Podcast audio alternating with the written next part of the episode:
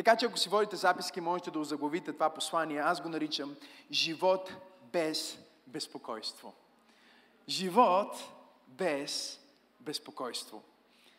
Забележете, че не казах живот без проблем. Не казах живот без изпитание. Просто говорим за живот без безпокойство. Божието Слово ни говори в писмото до Филипяните, 4 глава, от 6 стих надолу. Не се тревожете, безпокойте за нищо, а винаги чрез молитва, кажи молитва, молба, кажи молба, и благодарност, кажи благодарност, представяйте нуждите си пред Бог и мирът, идващ от Бога. Мир, който надхвърля всяка човешка представа, ще пази сърцата и умовете ви в Христос Исус. Да живееш живот без безпокойство, за мен лично трябва да бъде разгледано като процес от три етапа. И първият етап е още в самото начало на този пасаж. Апостол Павел дава това повеление, кажи повеление. Той казва, не се тревожете. Други преводи казват, не се безпокойте. Това не идва към църквата като предложение, не идва като насърчение, не идва опционално, а идва към църквата в Филипи като повеление. Кажи повеление. Какво е повеление, пасторе? Повеление е заповед, повеление е за ръка, повеление е инструкция, която идва от власт. Инструкция, която не може, а трябва да бъде изпълнена от онзи, който я получава. И не знам за вас, но когато аз чета Божието Слово и Той ми казва и ми заповядва, дава ми това повеление, тази инструкция да не се безпокоя, не винаги ми е лесно да не се безпокоя. Особено във времето, в което ние живеем, аз си мисля, че един от най-големите проблеми на 21 век е проблема с безпокойство. И днес учените и психолозите по лицето на земята доказват, че това безпокойство, а, дори атаки, които са атаки на безпокойство, на притеснение, а, причиняват депресия, могат да те накарат буквално да умреш можеш буквално да умреш от страх. Нали, някои хора използват тези думи, които аз не харесвам и не използвам, но някой казва, мале, умрях от страх. Или ще умреш от страх, умираш от страх. Ами днес медицината доказва, че буквално можеш да умреш от страх. Нещо повече, от безпокойство. Ако ти живееш твоя живот в безпокойство, ти можеш да си жив, но ще бъдеш жив умрял. Ще бъдеш жив не напълно, ще бъдеш жив в мъчение. Какво е безпокойство? Безпокойство е притеснение, безпокойство е тревога, безпокойство е онова нещо, което удря в душата ти, в корема ти и те кара да се свиеш вътрешно. Това нещо, което понякога застава тук, на гърлото ти, на гушата ти и се превръща в топка на притеснение. Кара гласът ти да трепери.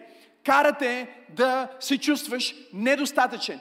Някои хора се безпокоят за здравето си, други хора се безпокоят за взаимоотношения, други хора се безпокоят дори без да имат причина да се безпокоят.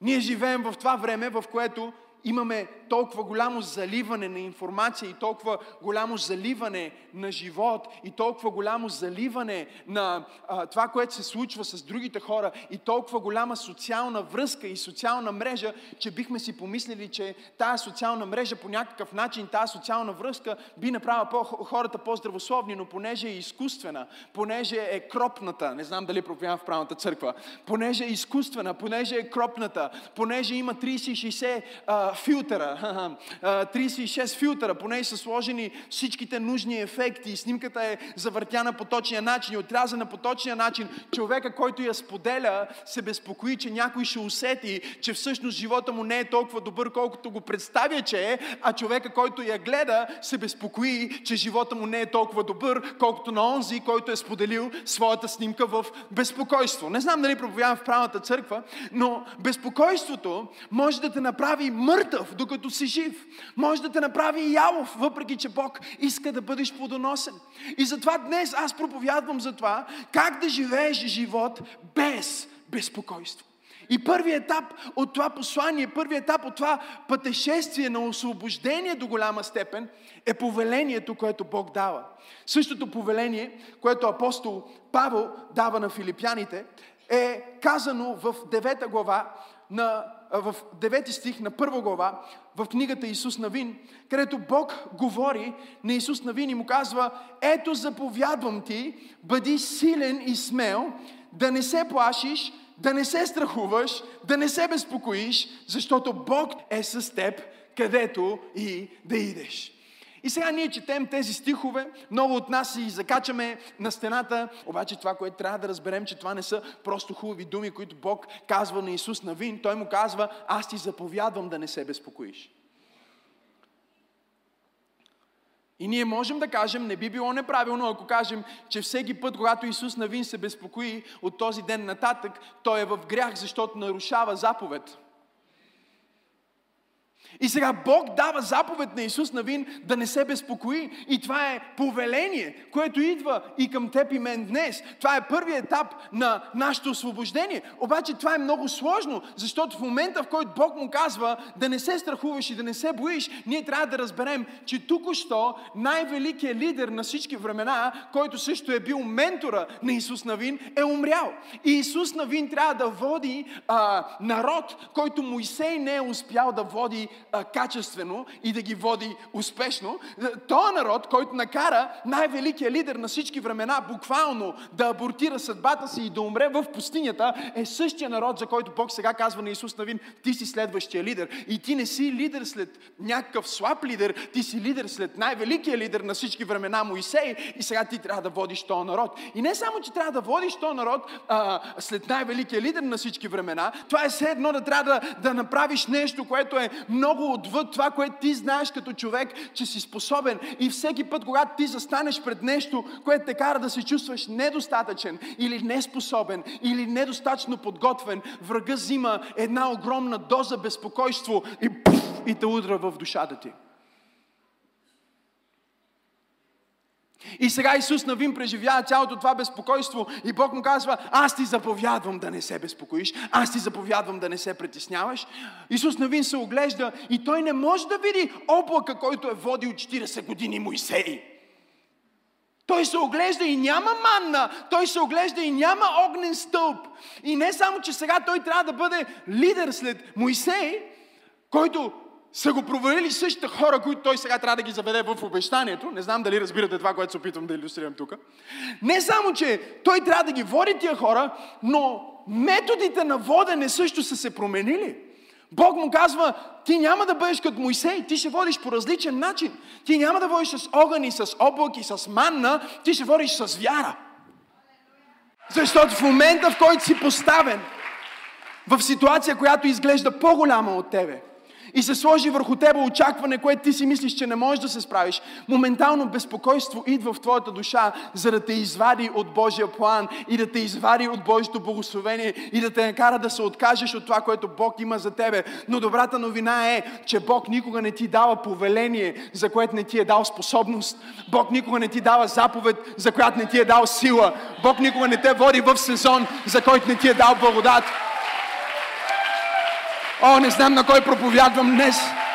Не знам на кой проповядвам днес, но Бог ми кажа да ти кажа, че ти имаш сила за това. Ти имаш помазание за това. Ти имаш благодат за това. О, Боже мой, аз усещам торнадо на това място. Бог нямаше да ти даде повеление, ако не ти беше дал помазание за това предизвикателство. Пипни човек от му кажи, имаш сила. Имаш сила. Имаш сила.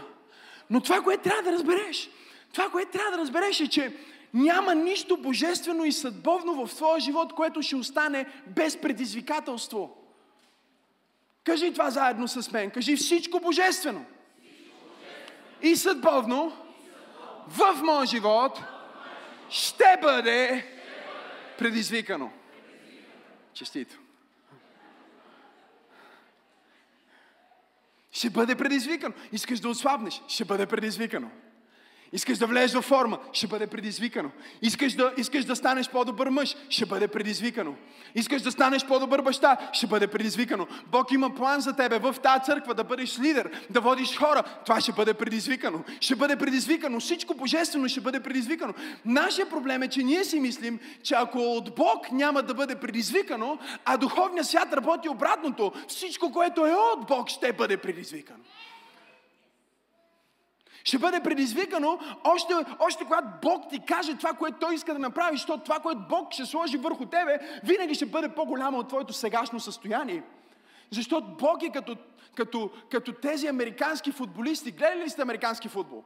Не нейте да гледате, не си заслужава. Но, ако решите някой път да губите време, а, в американския футбол е много готино, защото когато се извеждат, когато се извеждат а, на, техните нападатели, когато се извеждат, топката не се хвърля към играча, топката се хвърля там, където той ще бъде. Ако аз искам да подам топката на Тереза и ние играем американски футбол, аз няма да й подам топката тук, където е, аз ще й подам топката там, където тя трябва да бъде и там, където искам да бъде. И това, което Бог прави всеки път с тебе, когато Бог те призовава, когато Той те помазва и когато Той те извиква за нещо, Той не ти подава топката там, където си, Той хвърля топката там, където ще бъдеш, защото Той е видял, че ти ще стигнеш до там. Вече те е видял на финиш линията. Той вече те е видял от другата страна. Исус Навин, Исус Навин стои пред тия огромни стени и казва, чакай малко, Боже, чакай малко, чакай, дай пауза, пауза, пауза, пауза. Благодаря, че ми говориш. Нека да дадем една пауза. Мойсей умира в пустинята. Аз трябва да вода този народ. Това са най-дебелите стени в историята на човечеството. Отгоре, върху стените, се състезават колесници. Аз нямам никакъв опит с прескачане на стени, сваляне на стени, събаряне на стени, минаване през стени или каквото и да е свързано с стени. И сега имам тия стени пред мене, имам тия хора, които искат да му отрепат с мене. Облака го няма, славата я няма, нищо от това, което аз съм свикнал го няма. И ти ми казваш, че аз ще бъда лидера и аз ще заведа хората от другата страна, където дори не съм виждал какво има от другата страна, освен ония път, когато ходих преди 40 години от другата страна и не знам какво може да се е променило от другата страна. Но Бог се опитва да каже на Исус Навин, аз не ти хвърлям топката, където си сега тук, аз ти хвърлям топката там, където ще бъдеш. Ти се виждаш в момента неспособен да се справиш с обстоятелството, което стои пред теб. Но аз те виждам три години напред, как ти помагаш на хора в същото обстоятелство. И аз не ти дам благодат само за това, което минаваш сега, аз ти дам благодат за август, аз ти дам благодат. За септември, аз ти дам благодат. За октомври, аз ти благодам. За декември, аз ти дам благодат. За 2020, 2030, 2040, аз ти дам. Аз ти давам благодат. Пипни човек да му кажи, ти имаш сила.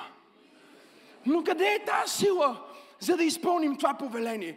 Погледнете предишния стих. Той му казва, тази книга на закона да не се отдалечава от устата ти, но да размишляваш върху нея денем и нощем, за да постъпваш внимателно според всичко, каквото е написано в нея, защото тогава ще напредваш в пътя си и тогава ще имаш добър успех. Ето, аз ти заповядвам. Къде е силата? Бог каза на Исус Навин. Ти не разбираш. Моисей нямаше петокнижието. Обаче ти ще имаш петокнижието. Моисей нямаше Словото, но ти имаш Словото. И думите, които ти говорих, каза Исус, са дух и живот. Това не са обикновени думи. Това са силни думи. Това са думи на мир в откачени обстоятелства. Това са думи, които смълчават вълните на бурното море на живота. Това са думите на Бог и Той му казва, тези думи искам Исус Навин, за да не се безпокоиш, за да изпълниш повелението и да можеш да влезнеш в предизвикателството, трябва да хванеш посланието на обещанието. Ето какво ти казвам аз. Размишлявай върху нея денем и нощем. И постъпвай внимателно според всичко, което е написано в тия думи. Имай ги пред очите ти, вкарай ги в ушите ти и след като ги вкараш в ушите ти, ги кажи с устата ти. Защо душата ми сега е смутена? Не знам дали въобще някога си се спирал, за да направиш анализ на състоянието на твоя ум и на твоята душа. Когато си лягаш вечер, може би, или когато пътуваш някъде, просто да се спреш за миг и да си кажеш, за какво? мисля? Какво става в душата ми и защо се безпокоя? И аз правя това като проповедник, защото проповедниците също имат битка с безпокойството. Благодаря за това, Амин, тук от лявата страна. Ние също сме хора, между другото. И, и аз правя това като проповедник. Понякога се намирам в безпокойство, усещам това притеснение в душата ми и си казвам, добре, и знаете ли кое е най-странното? Не мога да си спомня защо съм притеснен. Не мога да си спомня, що съм притеснен. И понякога ти можеш да си по този начин. Толкова много неща да заливат живота ти, толкова много думи и толкова много а, обстоятелства да идват към теб, че да не можеш да си спомниш защо си притеснен и да живееш в хронично безпокойство. Бог ме е изпратил на това място да проповядвам на някой в църква пробуждане и да ти каже, ти няма да бъдеш роб на безпокойството. Ти няма да живееш в хронично безпокойство. Има начин да бъдеш свободен отвътре. Има начин да не носиш този камък. Има начин да не ходиш с този товар. Исус каза, елате всички вие отрудени и обременени. Елате всички вие, които носите безпокойство. Аз ще ви успокоя. Аз съм принц на мир. Аз съм княз на мир. Аз ще ви дам моето иго. Аз ще ви дам моя мир. Ако ръкопляски, защо не дадеш на Бога едно мощно дарение на ръкопляскане? Този живот в, в пълно спокойствие, този живот в мир, не е мир, който е липсата на обстоятелства, а е мир, който всъщност е наличието на личност. Присъствието на тази личност вътре в тебе, тази личност, Словото, тази личност, Духа, тази личност, Небесния баща, който живее вътре в тебе, той е този, който апостол Павел казва, мирът, който никой ум не може да схване. Мир, който не идва от спокойна музика в спа. Отиваш на и почва. И се опитваш да се успокоиш. И мен тази музика ме стресира. Скам някой да спре тази тъпа демонична музика. Не, не, не, не става дума за този мир, който ти се опитваш. Нали? И не става дума за това размишление, което сега е модерно в всички тия източни а, чорби, които се проповядват в нашата общност. Нали? Медитация. Сега медитирай и, и, и ом, и, и избели прозореца на твоя мозък. Намести си чакрата. Намести си намести си душата, намести си и изпразни се от себе си, изпразни ума си и нека стане ума ти едно бяло платно. И какво ще правим с това бяло платно? Да откачиме да ходим в удницата. Нали? Не знам за вас, но аз не, успявам много с това бяло платно, защото когато той идва в твоите размишления, той не идва за да те направи празен, той идва за да те изпълни. Той не идва за да направи умът ти бял но Той идва за да рисува върху твоето въображение божествени мечти. Той не идва за да открадне душата ти, Той идва за да вложи своя дух вътре в тебе. Той не е просто енергия, Той не е просто вибрация, Той не е просто позитивна мисъл. Той е Святия Дух на живия Бог и Той е Духът на мир! Мир дори докато пастора вика, бе. Какъв е този мир? Какъв е този мир? Докато проповедника крещи, ти имаш мир. Това е мир, който надхвърля всяко разбиране. Това е мир, който няма нищо общо с естественото. Това е мир, който е там поради наличието на реалната личност на Светия Дух вътре в теб. Не се безпокой. О, ако ръкопляскаш, ръкопляскай, като че вярваш. Ух! Но това размишление, тази медитация, за която се говори в а, Исус Навин, 1 глава 8 стих, а, на еврейски всъщност думата за размишление идва от Хаган. Кажи Хаган. И Хаган буквално не означава просто да стоиш и да казваш ом, а означава да шептиш. Означава да, да говориш тихичко, да, да говориш това, за което мислиш. И, и Бог каза на Исус Навин, виж какво, Спри сега да стоиш и да си мислиш за стените, спри да размишляваш за проблемите и започни да шептиш моето слово. Започни да си говориш моето слово и започни сам да се успокояваш с моите думи. Застани пред стените и кажи, Господ е пастир мой, няма да остана в нужда. О, Той ме води, ако има стени, Той ще ме води през стените. О, чрез силата на Бог аз прескачам стена. Започни да размишляваш, започни да изговаряш, започни да шептиш Божието Слово, дори в най-откаченото обстоятелство и това ще започне да носи мир на ума ти и да носи мир на душата ти и да изкарва безпокойството от тебе. Вижте какво казва псалмиста. Давид казва в Псалм 19, 14 Думите на устата ми и размишленията на сърцето ми нека бъдат угодни пред Тебе, Господи, канаро моя, избавител мой. И пак в 77 псалм, 12 стих, той казва И ще размишлявам върху всичко, което си сторил. И чуйте това. И деянията ти ще си преповтарям. Аз ще започна да си преповтарям Твоите деяния. Вместо да се безпокоя, аз ще започна да си преповтарям. Господ беше с мене 2016 в най-трудния миг в живота ми. Беше с мен 2017 когато ми казаха, че няма да живея още една година. Беше с мен 2018 когато минах през този ад. И ако Той е бил с мен през цялото това време, аз си преповтарям. Аз ще си напомням всичко, което Той е направил за мене. Той не ме е довел до тук, за да ме остави сам. О, хайде, ако ръкопляскаш, ръкопляскай, като че вярваш в Бога. Някой казва, пасторе, аз съм чувал, аз съм чувал това да го казваш и преди. Ти си го чувал, обаче има някой тук на това място, който се бори за ума си. И не знам на кой проповядвам тази вечер, но знам, че има някой, който се бори да запази разсъдъка си. Има хора, които се борят с собствените си мисли и с, с тези вълни на безпокойство, които удрят в душата им. Аз проповядвам повече от 10 години. Въвлечен съм в служение, говоря с хора повече от 10 години. Бил съм в над 30 страни по света. Срещал съм всякакви хора, от много, много, много бедни до много, много, много богати.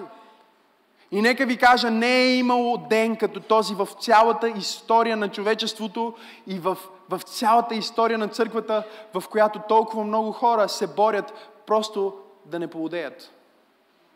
В която толкова много хора се борят в умовете си, с себе си и с собствените си мисли и с собствените си обърквания. И всичко, което е нужно да направиш, за да видиш, че това, което проповядваме така, е да излезнеш и да се разходиш по улиците на София и да видиш, че по улиците на София има много хора, които си говорят сами. Има много хора, които стоят пред един казан, пред, пред, пред, пред кофата за букук и стоят и разговарят с кофата за букук. Има хора, които върват по улиците и си говорят сами. Говорят си сами, защото са изгубили разсъдъка си. Защото чуеме много внимателно. Божия план и помазание върху твоя живот идва с предизвикателство. Кажи предизвикателство.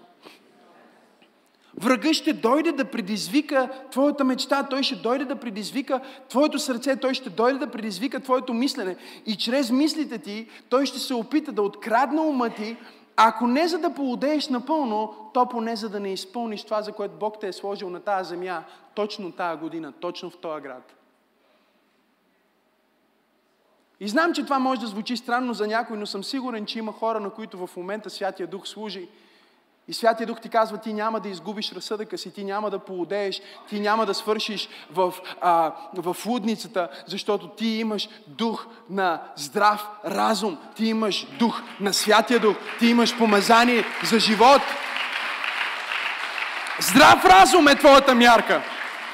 О, не знам на кой проповядвам тази вечер, но знам, че Святия Дух се движи на това място и Той ти казва, ти няма да свиршиш тук, където си. И много хора си казват, пасторе, смисъл, за какво говориш, защото са на тотално друго място в живота и може би никога не са имали това обстоятелство или предизвикателство, но е само въпрос на време да направиш нещо значимо, преди Сатана да започне да чука на вратата на твоя мозък с логика и с доводи и с аргументи, за да те извади от твоята съдба.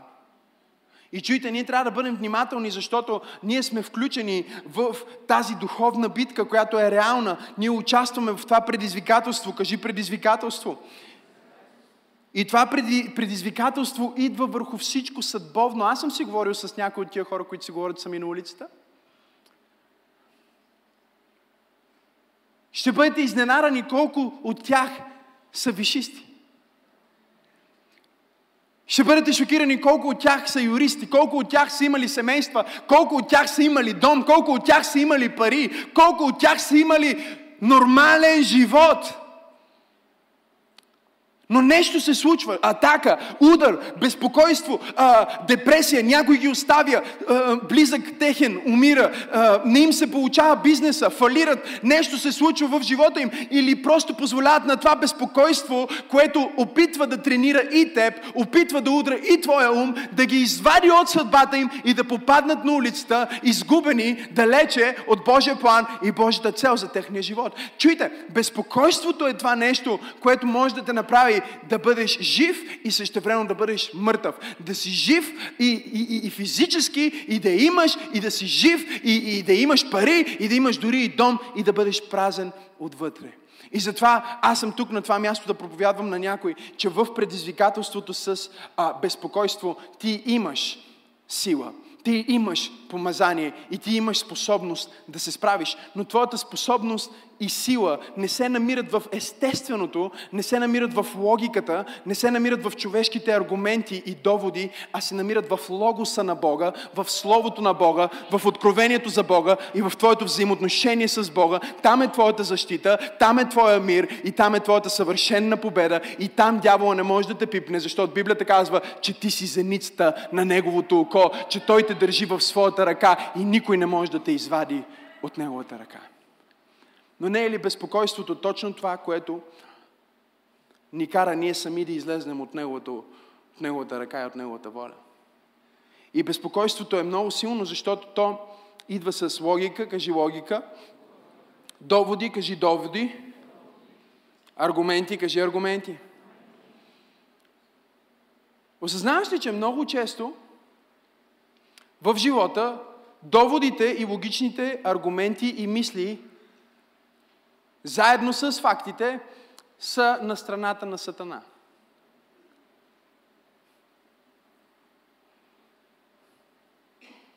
Факт е, логично е,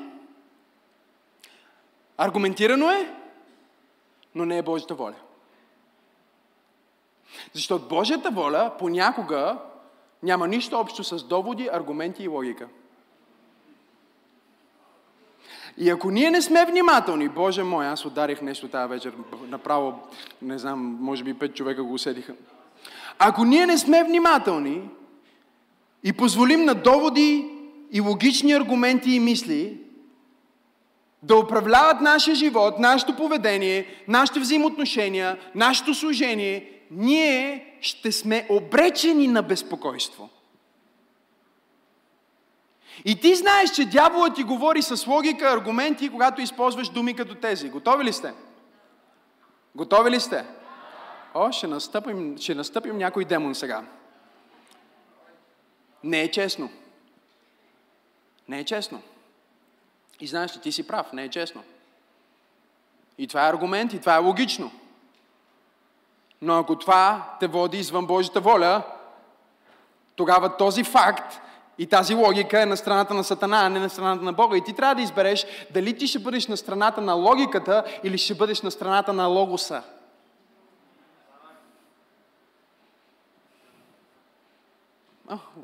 Сетих това сигурно. Ти трябва да избереш дали ще бъдеш на страната на логиката или ще бъдеш на страната на логоса. Защото Божия логос, Божието Слово не винаги е логично, но винаги е правилно.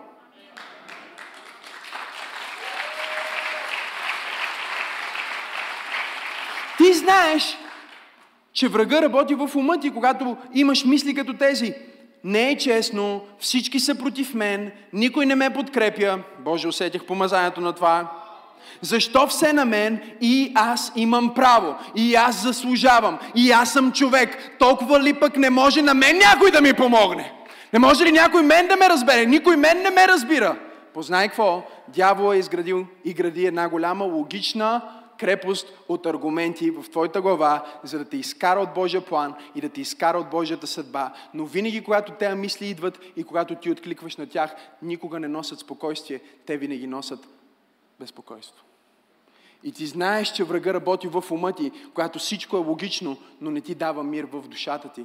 И знаеш, че Бог работи в духа ти, когато нищо не е логично, но ти дава спокойствие в душата ти. Ти си спокоен в бурята, ти си балансиран в трудността. И ти знаеш, че да, всичко се тресе, но аз стоя. Да, всичко пада, но аз стоя. Защото аз не стоя на логиката, аз стоя на логоса, на живото, деятелно, остро, по-остро от всеки двоостър меч. Слово на Всевишния Бог. Имам ли пет човека в църква пробуждане, които казват, аз няма да живея живота си логично, аз ще живея живота си библейски. Но това е предизвикателство. И чуйте, много хора в момент си казват, е, това е най-големия ерес, който сме чували пастора да проповядва вече. Той казва, че фактите и логиката и доводи и аргументи могат да бъдат на страната на дявола. Нека ти го покажа. Второ Коринтияни. Отвори. Второ Коринтияни, 10 глава, 3 стих четем. Защото макар и да живеем в този свят, който е логичен, който е по определен начин, ние не воюваме както воюва той. Оръжията, с които ние се сражаваме, не са светски, не са логични, не са естествени, не са обикновени, а имат Божията сила да рушат крепости. С тях ние оборваме какво? Доводи,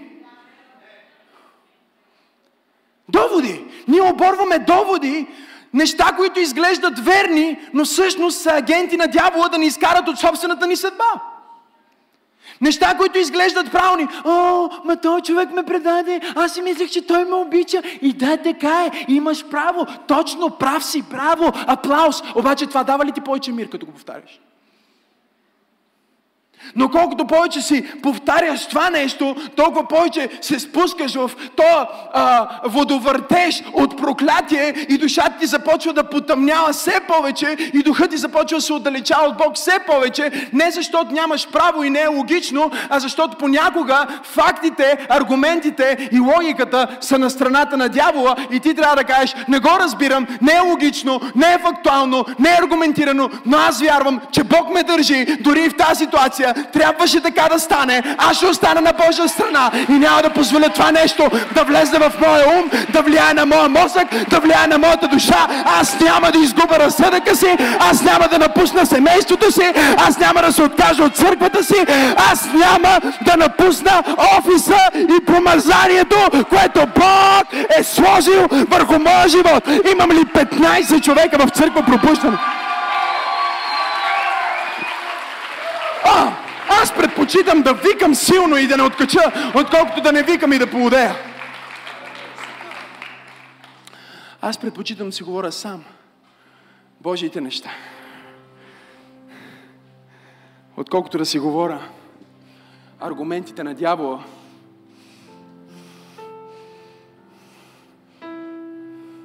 Като лидер може да се чувстваш така. Всеки ден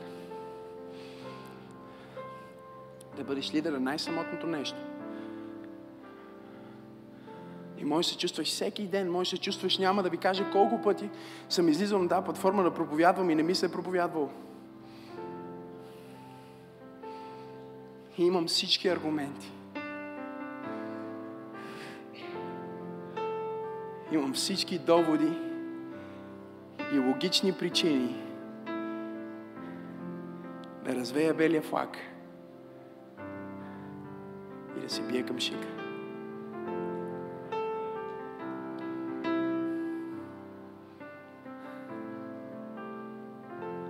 И ако ти позволиш на това нещо да те извади от твоето семейство, или от твоята църква, и от твоето помазание, ти ще си жив, но ще си мъртъв.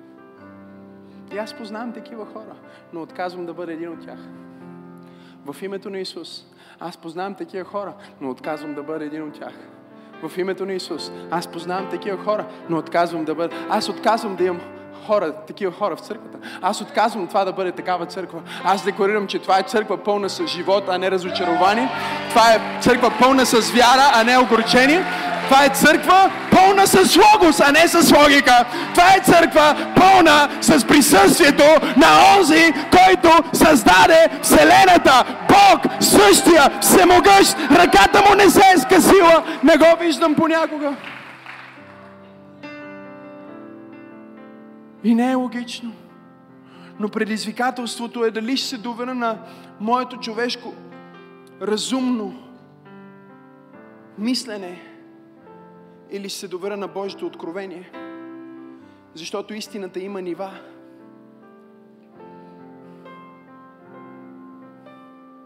И според нивото, на което си ти виждаш истината, и не е лъжа, но в един момент, когато има много голяма разлика в перспективата, може да се окаже, че единният спектър на истината си е чиста лъжа.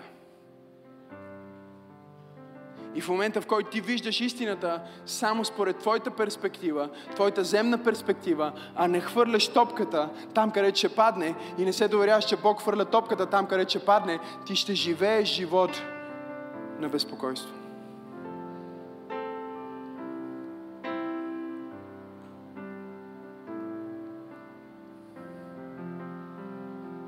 Кое избираш?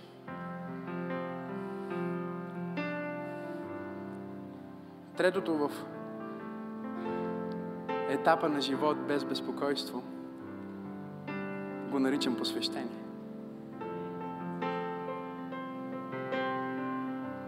Кажи повеление, предизвикателство, посвещение. И не е случайно на последно място, защото посвещението се знае само след предизвикателството.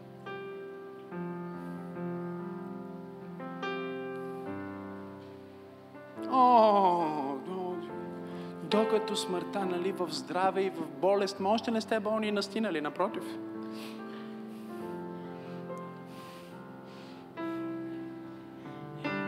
Ние не съдиме посвещението на това, защото сме направили един хубав ден, сложили сме една хубава арка, дошъл един елегантен проповедник и имало хубава музика и всичките ни близки са там и някой е казал в болест и здраве и ти си повтаря в болест и здраве. В радост и плач, в радост и плач. Чай да дойдеме този плач. Нека стигнем до тая тъга. Може да стигнем до предизвикателство, само когато стигнем до предизвикателство, ние разбираме дали сме имали истинско посвещение. И най-големият проблем на нашето поколение е, че не разбира и не иска да разбира посвещение. Не иска да разбира посвещение към, към хора. Вижте ги всички тия хора, които казват, ами ние се оженихме, разведохме, имаме деца и сега пак сме си приятели, но ние си живееме. Какво е това? Стана трудно, стана трудно и просто сменяме жената. Става трудно и просто сменяме църквата. Става трудно и сменяме работата. Знаеш какво не можеш да смениш? Не можеш да смениш тебе. И ти си същата кратуна, която си в момента. Докато ти не се погледнеш в огледалото и да кажеш, такъв какъвто съм, аз не съм посветен да бягам, аз съм посветен на Бог. Той е моята канара, Той е моята котва от другата страна, Той е моята праведност и Той е моята святост. Огън и гореща вода няма да ме спрат. Бури и изпитания няма да ме спрат. Аз съм тук, за да остана, защото съм посветен. Кажи посветен. Не можеш да намериш мир, защото през цялото време си смениш локацията. Бог не знае на кой адрес да ти го прати.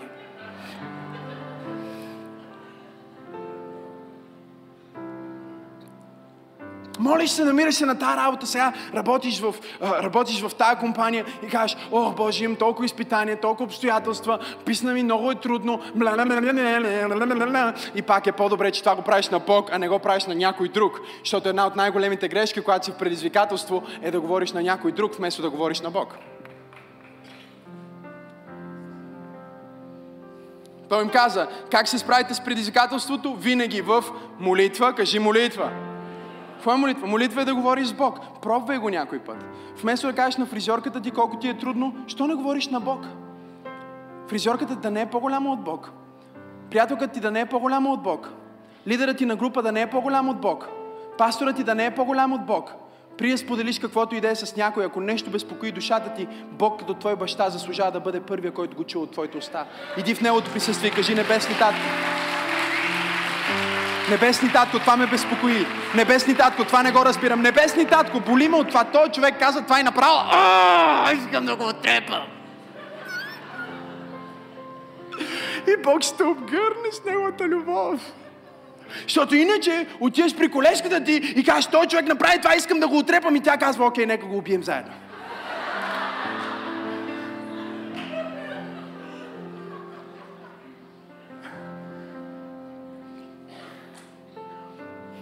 Но нашия проблем е, че ние сме свикнали да си обсъждаме проблемите с хората и не сме свикнали да ги обсъждаме с Бог. Знаеш ли що? Защото подсъзнателно знаем, че всъщност проблема не е толкова голям, той човек не е толкова объркан, тая емоция също ще ни отмине и ако отидеме при Бог, Бог ще каже ми ни ни ни айде беге, но ние предпочитаме да имаме съчувствието на някой човек и да го огорчиме със собствената си болка, отколкото да отидем в Божието присъствие и да излееме болката си там и той да излее наш, неговата любов върху нас. Не знам дали разбирате това, което казвам. Някои хора казват, ми не, аз не искам да рева пред Бог, аз не искам да се изповядам пред Бог. Аз никога не съм се сърдил, сърдил на Сара, че заспива в ръцете ми. Дори да реве. Много ми е хубаво. Бог предпочита да бъдеш в Неговите ръце и да отидеш в Неговото присъствие и да кажеш, татко, имаме проблем. Това ме безпокои. Кажи молитва. И казва, и благодарение, кажи благодарение. И като си кажеш всичките глупости, които имаш да му кажеш на Бог, кажи, и между другото, благодаря, че съм жив все пак. И в момента, в който ти започнеш да говориш благодарение и да си спомняш за всичко, което Бог е направил за теб и за всичко, което Бог е направил в живота ти, изведнъж моментните ти проблеми, моментните ти нужди започват да се стопяват в славата на свидетелствата, които Бог е натрупал в твоята история. Проблема е, че ти искаш да не говориш за свидетелствата, искаш да говориш за проблема. Стана тихо в тази презбитерианска църква. И след като си си направил благодарността и си си направил молитвата към Бог, и трето ми е любимо, молба, кажи молба. Сядаш, пишеш една молба.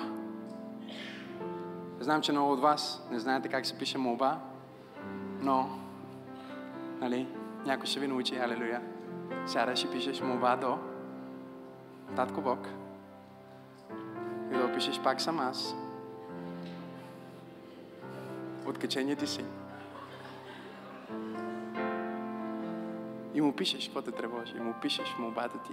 Му пишеш, моля те, очаквам до 22 август 2019 година да се оправим с това нещо. Това е молба. И след като я напишеш, я поглеждаш и като я погледнеш, знаеш кое е най-якото? Половината мога го задраскаш, защото ти сам си казваш, това са пълни глупости. Пробвайте го. В смисъл, тия неща, които те обезпокояват, в момента, в който ги извадиш на хартия пред Бога, изведнъж си кажеш, Душе моя, защо се безпокоиш? И просто го задраскваш това нещо и си кажеш, дай да напишем някаква по-голяма молба за нещо по-голямо, вместо се занимаваме с малки молбички за малки проблеми. И след като си направил твоята благодарност и си направил твоята молитва и си написал твоята молба, трябва да влезеш посвещение, кажи посвещение, с други думи, да останеш на адреса, защото докато ти се молиш, Боже, промени тая работа, Бог тъмън е тръгнал да променя работното ти място и да ти дава благоволение и помазание, ти вече си кандидатствал на друго място. О, стана тихо в тази презвитарианска църква. И сега ти отиваш на другото място и имаш същите проблеми. И казваш, Боже, промени това. И после отиваш на другото място. Не знам дали. И докато Бог ти плаща, Той ти изпраща повишение на една работа, ти вече си на третата.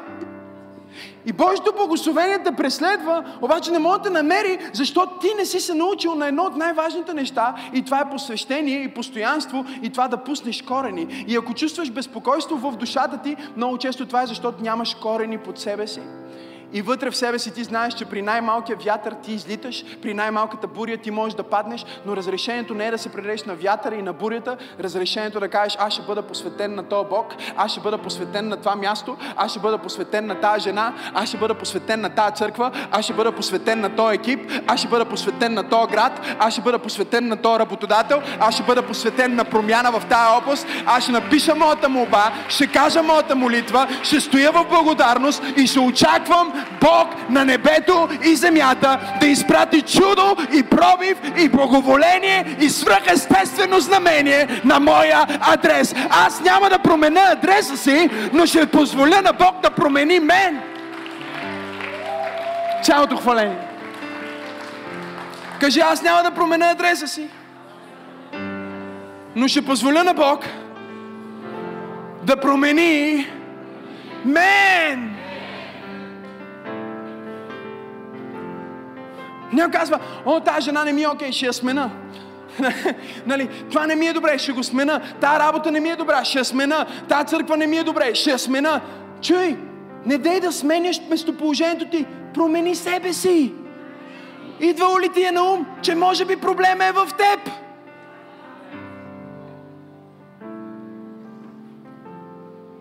Стана тихо в тази презвитарианска църква. Отиваш на всяко работно място, става едно и също. Аха. Има едно общо нещо между всичките ти последни 35 места, на които си работил. И това си ти! Не е шефа! Не е колата! Не е колежката! Аха! Не е нещо друго, а си ти! И затова трябва да кажеш, Боже, аз съм посветен на това предизвикателство. Аз съм посветен на тази битка и аз съм посветен на това място и аз няма да си тръгна, докато не вида промяна. Аз няма да си тръгна като загубеняк, аз си тръгна като победител. Come on, church! Хайде!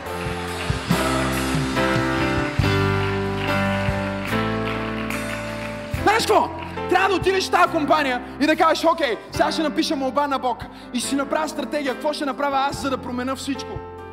И когато си променил всичко и молбата ти е отговорена, тогава може да си тръгнеш и да кажеш, дам си отставката и те ще кажат, ма защо чакай малко ти ще кажеш, защото аз свърших това, за което дойдох. Аз дойдох да донеса молитви, отговори, благодарност и чудеса на това място и сега отивам към следващото място да оправя още някои объркани животи.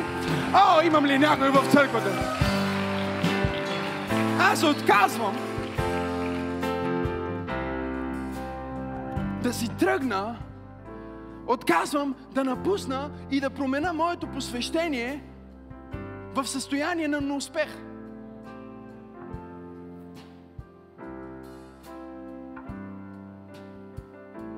Нека обясна. Със себе си. Хванах се да свира на китара. Почнах да свира, научих акорди, получих мазоли всяко посвещение има предизвикателство. И като получих мазоли, почнах да усещам водителството на духа да започна да свира на пиано.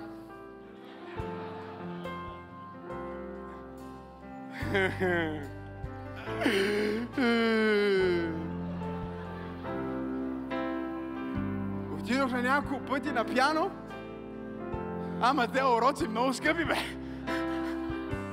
усетих от виделството на духа да свира на барабани. Седнах на барабани, почнах да свира, почва ми се получава. Викам си барабани, трудно е в нас, няма къде ги събера.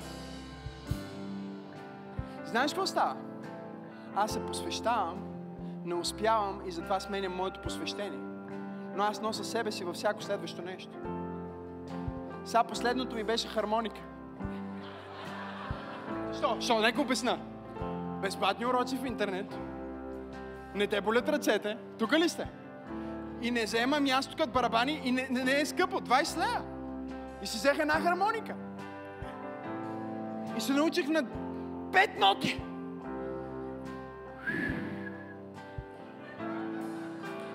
И Сара чу една от тия ноти и се разплака. И аз реших, че това е Божието доказателство, че този инструмент не е за мен. Сега, сега, сега, честно ви кажа, взема време за пост и молитва. Търся си призива. Смисъл, търся в... Искам Бог да ме води точно в кой инструмент ме призовава. Съм сигурен. Има всички тия християни които стоят вкъщи и се молят по 3 часа на ден, Бог да им открие призива, защото са пробвали нещо и са го оставили в провал. Защото не са имали посвещение.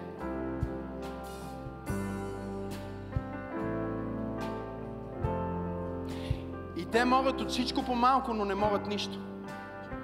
Разбираш? Аз мога да свира малко на барабани, няма да демонстрирам, виждали сте ме. Даже хора, които, хора, които нищо не разбират, у, много си добър. Това е, защото не разбираш. Нали? Мога малко, мога една песен, величествен Бог на гитара да я издрънкам. Хора, които не свират на гитара, ще кажат, о, пасторе, велик си ти, чули, сега извършваш ти, няма никой като теб. Всички посредствени хора с посредствени постижения ще се възхищават на липсата на посвещение в твоя живот. Ще кажат, о, много си добър, ой, в това си добър, и в това си добър. Даже и на бас мога. То на бас кой не може. Обаче аз не ставам за никой отбор, не ставам за никой тим на хваление. Мога сам да взема да свира, но с никой друг не мога да свира. Защото не съм се научил достатъчно, за да се включа в симфония.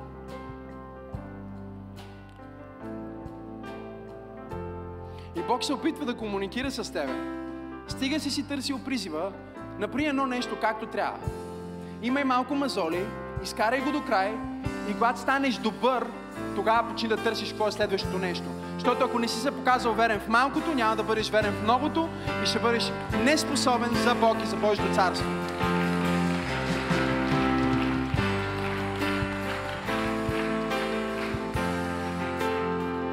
Стана тихо в тази презвитарианска църква.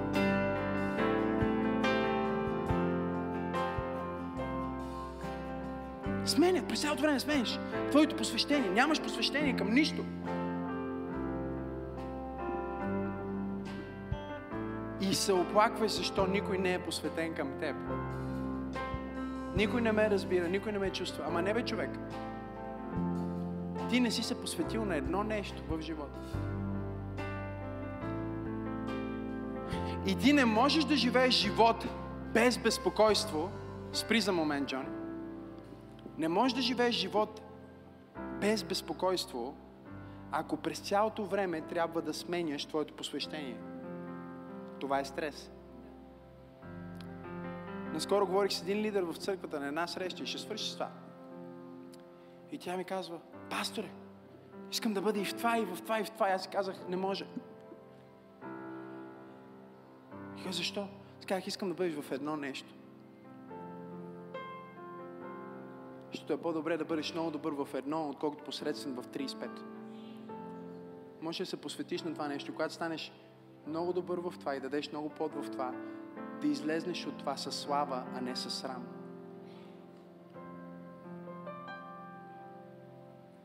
Сега хармониката не знам къде е, човек. И чуй, имам оправдание.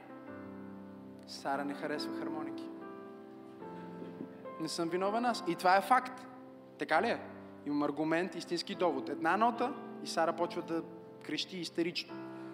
Всеки друг инструмент, но не хармоника. И затова сега това е моето оправдание да не свири на хармоника. Толкова ми е посвещението. Се чувствам се обезпокоен обаче. Когато ми се свири, искам да свира с някой и не мога да свира. Не защото не мога, а защото не искам да направя малките неща, които правят големите неща да се случват. Чуда се дали живота ти ще излезнат много, много проблеми, ще си тръгнат от живота ти, ако просто се посветиш и кажеш, няма повече да гледам и да мисля дори за други жени. Имам тая жена и това е моята жена forever, край. Знаеш колко хубаво ще стане твоето семейство? Безпокойството идва от това, че ти гледаш и тревата винаги е по-зелена от другата страна.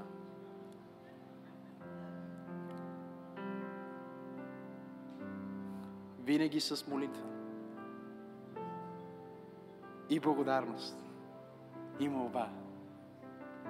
И че какво казва? Нека ти напомня какво казва. Той казва, когато ти правиш това, и мирът идващ от Бога. Мир, който надхвърля всяка човешка представа, ще пази сърцата и умовете ви в Христос Исус. Come on! О, ако му ръкопляскаш, ръкопляскай като че вярваш.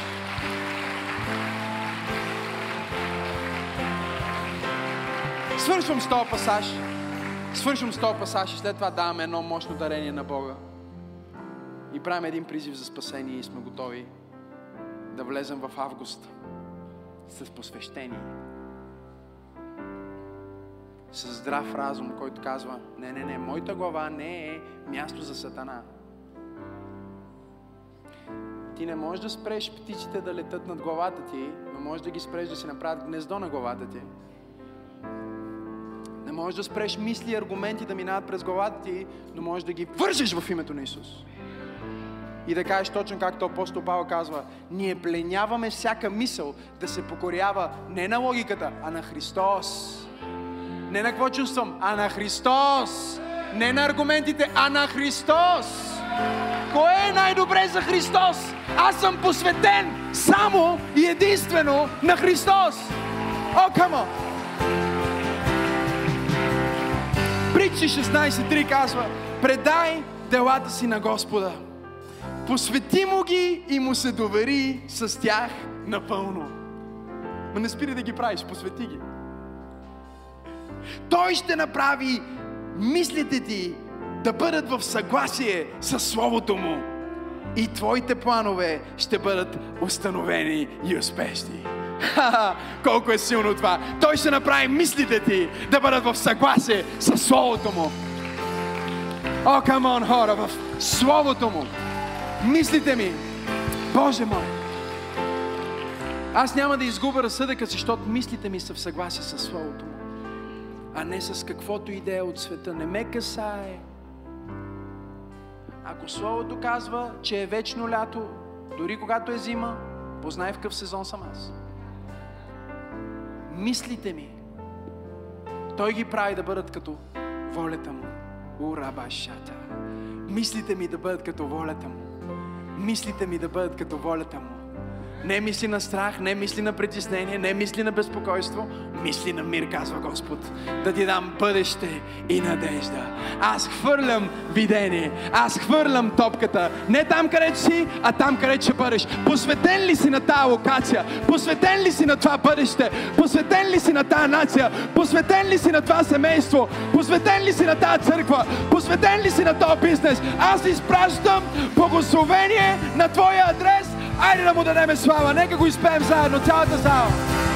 Небеса,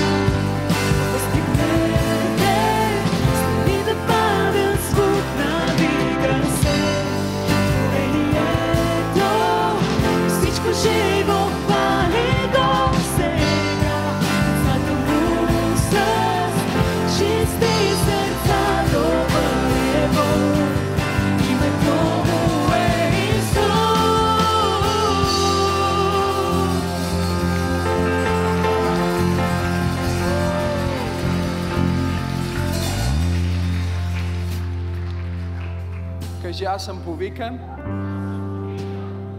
предизвикан, но съм посветен. Посветен съм на този Бог. На Неговия мир в моя живот. На Неговата воля за моето семейство. Кажи го с вяра. Нищо не е в състояние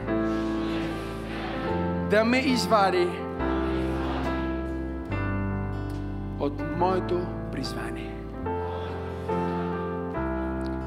Кажи единствения, който може да ме извади от моето призвание, съм аз, когато оперирам безпокойство. Аз отказвам да се безпокоя. Аз отказвам да се тревожа. Но винаги, в молитва, молба и благодарение, аз изказвам исканията си на моя Бог и мирът на Бога. Неземен, небесен мир ще пази моя ум и моя дух в името на Исус. Амен, амен, амен, амен. Извикай като че го вярваш.